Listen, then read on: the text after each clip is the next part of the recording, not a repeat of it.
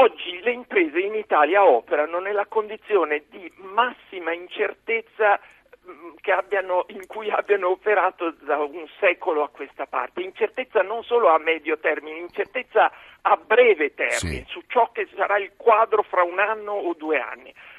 In questa situazione il imporre all'impresa che voglia assumere con un orizzonte lungo perché il programma contrattuale potrebbe essere quello di un rapporto a tempo indeterminato, ma imporre a quell'impresa l'ingessatura del rapporto con una pesantissima indennità, eh. un pesantissimo costo di separazione dal lavoratore se invece le cose andranno male e fra un anno vorrebbe dire dissuaderla equivale a impedire all'impresa di stipulare quel contratto. Eh. Oggi abbiamo un, un, costo di separazione che va dalle 12 alle 24 mensilità, che è un'enormità se pensate a un rapporto che è durato un anno o due anni. Ecco, questo è un impedimento grave alla costituzione di rapporti. Però è vero che potrebbe accadere che gli convenga assumere e poi licenziare perché beneficia degli sgravi contributivi, questo è vero o no, Ma, senatore? Eh, chi fa questa contestazione non sa, non,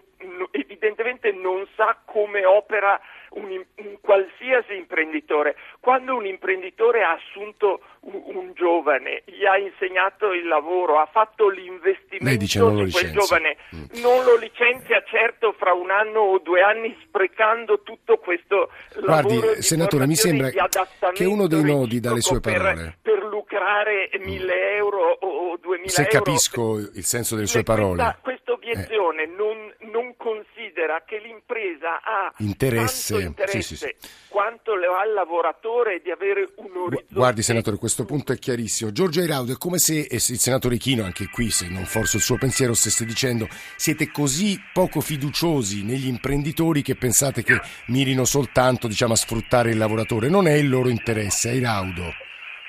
Oh, guardi, io apprezzo sempre la chiarezza del professor Ichino che banalmente ci ha spiegato che l'unica possibilità e l'unica cosa che si è fatto è semplificare i licenziamenti e rendere più facili i licenziamenti.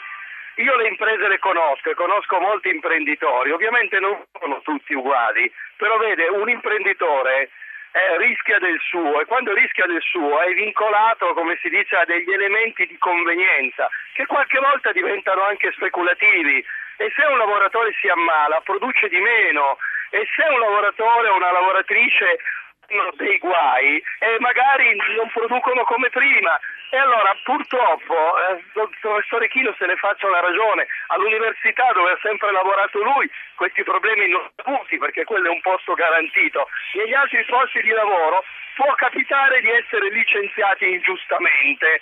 E può capitare di essere anche licenziati per errori dell'imprenditore e l'idea che l'imprenditore ha tutti i rischi ma debba avere anche tutti i vantaggi e i lavoratori, i cittadini non debbano avere nessuna garanzia è francamente un'idea un po' vecchia che non ha creato lavoro da nessuna parte e che non sta funzionando perché professore Chino non deve lasciar lavorare Renzi perché queste ricette le ha già proposte Monti, sono passate tre anni, Monte le aveva, aveva dovuto tenere un po' più conto Renzi non sta tenendo conto e sbaglia e oggi si prende lo sciopero di milioni questo, di lavoratori. Questo, questo punto Eraudo è molto interessante, ovviamente tra poco lo girerò al senatore Ichino, cioè ci sono differenze poi tra la... Eh, lo sentiamo, sentiamo, non si preoccupi. con i miei metalmeccanici. Eh, no, non la lasciamo tra pochissimo, no? poi sentivamo Grazie. sullo sfondo le voci, le voci eh. dei fischietti, del, della, insomma, di una manifestazione.